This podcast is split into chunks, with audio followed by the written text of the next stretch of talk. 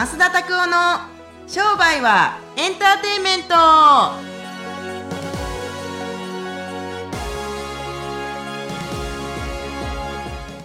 Welcome to 商売はエンターテイメント。はい。よろしくお願い。しますだからよろしくよろしくお願いいたします。なんで噛んだんでしょうか、全くわかんないですけど。え？いやいやいやそんなことないです。あのーねもう夏も終わるというか夏休みも終わりそうですけれどもな夏休み何かしました？あはい。絶対今あれ当たり障りのないことを言おうとしてちょっと考えてましたよねなんかね、まあのすごい苦手ですよ。そうそう当たり障りないというかね。なんかくだらない話する人いません。暑いですねとかね。見たらわかるやん。雨降ってますね。見たらわかるやんみたいな。なんかあれなんなんでしょうね天気 天気の話するのは。アイスブレイクだと思ってるんですかね。いやまあ当たり障りのないことだから別可もなく不可もなくで進めれるっていう感じじゃないですか。我々のこの収録が難しいところは過去とって未来を語ってるようなもんなんで、はいはい。その辺が難しいですけれども。そうあのポッドキャストも結構なんかアクセスアクセスがやっぱ増えてきてるんですよね最近ね。あそうなんですね。そう面白いなと思って、ね。もっともっと広告かけていきたいなと思ってるんですよね。あすごいね。そういやあのナイアガラのことも知ってほしいんですよ僕。ナイアガラもだって将来的にはやっぱりはい。あのそういう戦略家じゃないですけれどもコンサル的なとかアドバイザーとかになっていきたいなっていうふうに前おっしゃってたので、はい。絶対ねあの広告あのね広告って言ってもな何か商品を売る広告じゃなくて人物を知ってもらう広告っていうのは僕とっても大事だと思ってるんですよ。タレントタレントとして知ってもらうと。あそうそうそうそう。なんかあの前までの乃木坂46におられた白石麻衣さんって、はいはい。僕白石麻衣さんって乃木坂46のセンターセンターだったのかなんかわかんないですけれども今ははあれですよね。斉藤飛鳥さんっていう方なんですよねセンター。はいみたいですね。だからでもでもでもでも彼女とかがどんな歌を歌ってるなんて僕一曲も聞いたことないんですよ。でも白石麻衣さんはよく知ってるんですよ、はいはいそうあの僕のところの会社のマネージャーの川村麻衣がちょっと似てるんでそれを言う それを言うとやめてください。絶対違うんでみたいな。白石舞川村舞みたいそうなか白石麻衣はほとんど川村麻衣。川村麻衣はほとんど白石麻衣って言ったりするとハードル高い人。本人つらいな 見たことない人からしてみたらすげえ期待してるけれどもみんななんかがっかりするかもしれないじゃないですかみたいなこと言われたことあるんですけどそんなことないと思うよみたいな感じで、まあでもはい。本当にありがたいことによくあの別のところで DM が直接来たりすることも僕にもあるのでなんかあのそれこそまあまっすんと仕事増田先生と仕事してるんですかみたいな形でなんかポッドキャスト聞いてますとかっていうのをするんで本当にありがたいことです。あのーまあこれもある種の音声というコンテンツですけれども音声という広告なんですよ、はい。絶対ポッドキャストって。なんでここで結局誰かが聞いて誰かが連絡してきたりするとやってることとかってまともなこと喋ってないとやっぱ引っかかってこないと思うし楽しくて喋るのはいいですけれどもやっぱ広告とかを少しずつかけていったりするとどっかで引っかかってくるかもしれないんで、まあねあのぜひあのいろいろ紹介していきたいなというふうに思いますけれども、よろしくお願いします。よろしくお願いします。はいともよろしくお願いします。は。はいいそれではですね、えっと今週のですね質問のコーナーに移っていきたいと思います。今週はですね、えっと質問していただいたのがですね、牧内先生からです。おはい。えっとチラシのですねヘッドラインを決めたいんですけども、うんこうヘッドラインを決めるときにどう決めていいのかがわからないですというご質問です。あのね、えーっとこれはね本屋さんに行ってくださいもう本屋さんに行ってできるだけ大きな本屋さんに行ってもらって、はい。新刊とかあのベストセラーとかロングセラーとかの本とかあるじゃないですか、あのタイトルとかをちゃんと全部写メで撮ってねそれを変換していって自分の広告のヘッドラインに使えばいいってだけです。でも本屋さんに行く時間がなかったら Amazon とかのススマホで iPhone, iPhone とかで Amazon とかのサイト見てサイト見てもらってあの本のタイトルとかをどんどんどんどんピックアップしていって自分のところのヘッドラインにこうトランスフォーメーションとか変換をしていくっていうのが、と僕はそれが一番とってもいいと思いますよ。っていうのも結局のところはい。あのヘッドラインはどうやって作ればいいんですか？なんですけれども本人たちが買った本とか買った商品とかの一番最初のきっかけとなった広告だったりとか文章とかをやっぱりパクってくるべきなんですよ。絶対簡単ですよ。最近なんか広告反応しました？広告ですか？そうですね。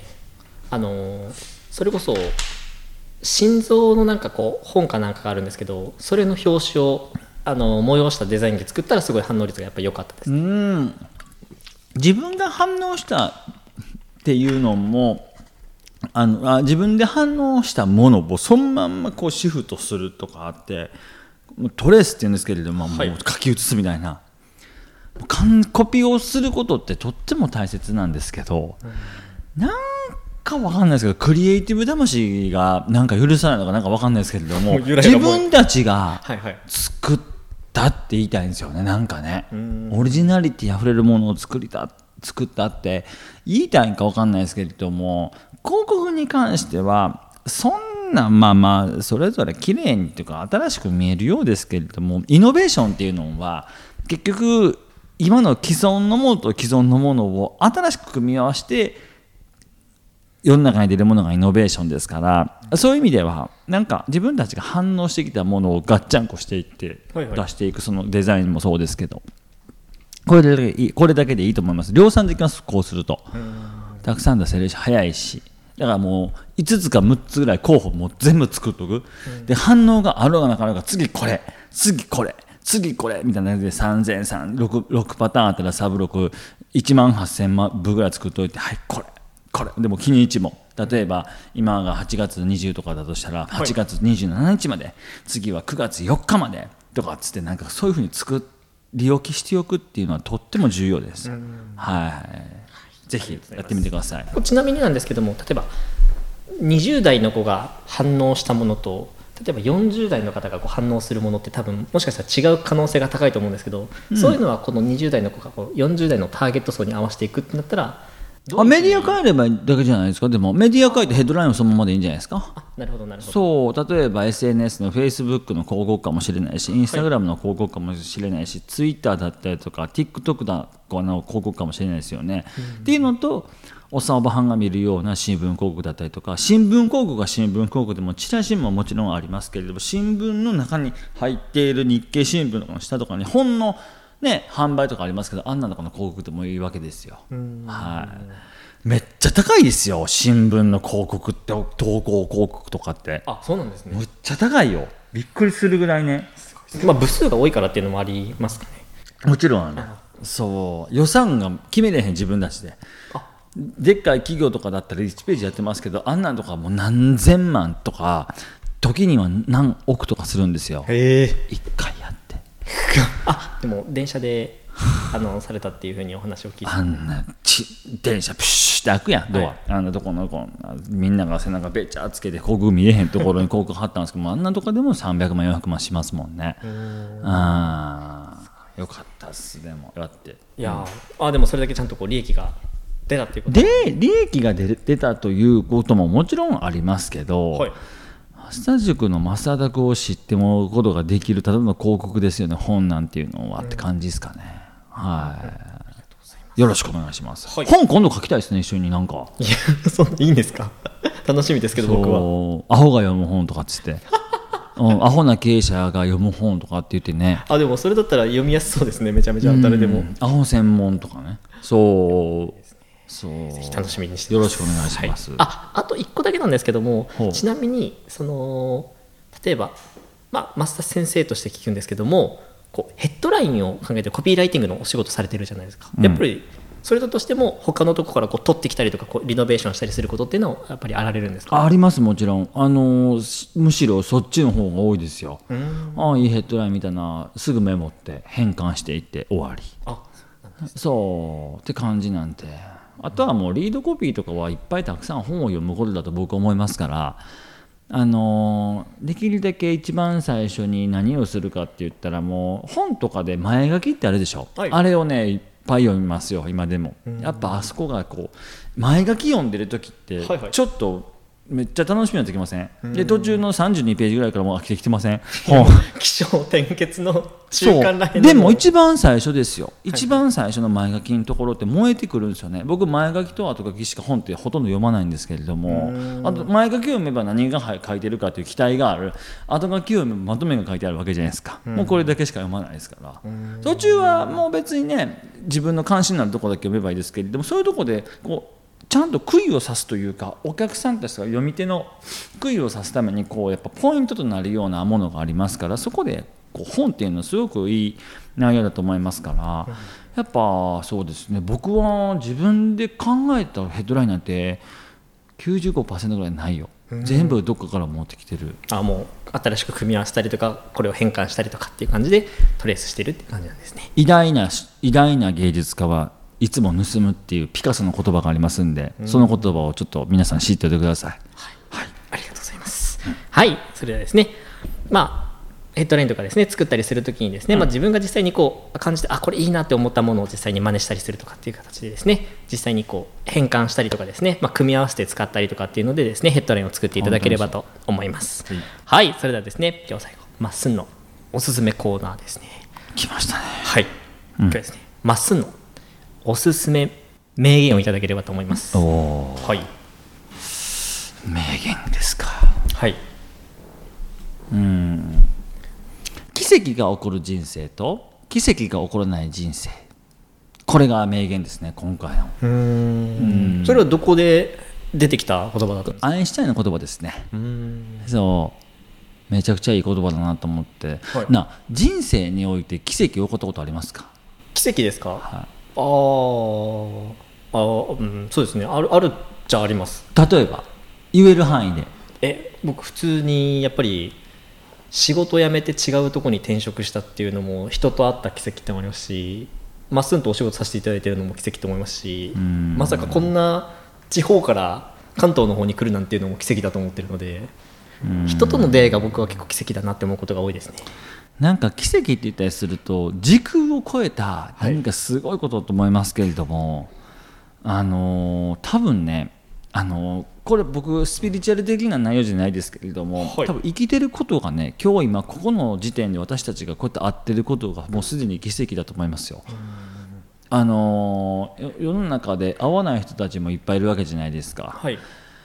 ね、だしあの何ですかね まあ僕がもっとすごくなったらもっと面白いんですけれどもいや僕みたいなやつと知り合えてすごいあの奇跡でしょう。3 年後にはビル・ゲイツに一緒に公演してるって言ってたんでもうそれだけで奇跡ですよ。3年後楽しみだなとそうそうそう。別に3年経たなくても奇跡だと思いますけれどもあのねなんか普通のことにちゃんと気づける奇跡っていうのが僕はあると思いますから、そういう人たちっていとも簡単に奇跡また起こしていくよね。うん、なんかねすごいことが起こらへんかったら奇跡じゃないっていう人たちがいるんですけれどもそうじゃないんですよね、世の中でば死ぬ人たちがいっぱいいるでしょ。その中でも今日入れたこ生きてこれたこととかここまでたどり着いたことなかなか奇跡だと思いませんか？みたいな感じ、自分が決めたことをできるって奇跡ですよきっと、それは奇跡と呼ぶとか奇跡と呼ばないのかは本人たちによりますけれども、はい。あのアインシュタインさんはやっぱり毎日奇跡を起こしたみたいですよ実験をしながらこれは違うっていう科学が見えたから奇跡だ。これは成功したという奇跡だ。ど全て奇跡だったっつって。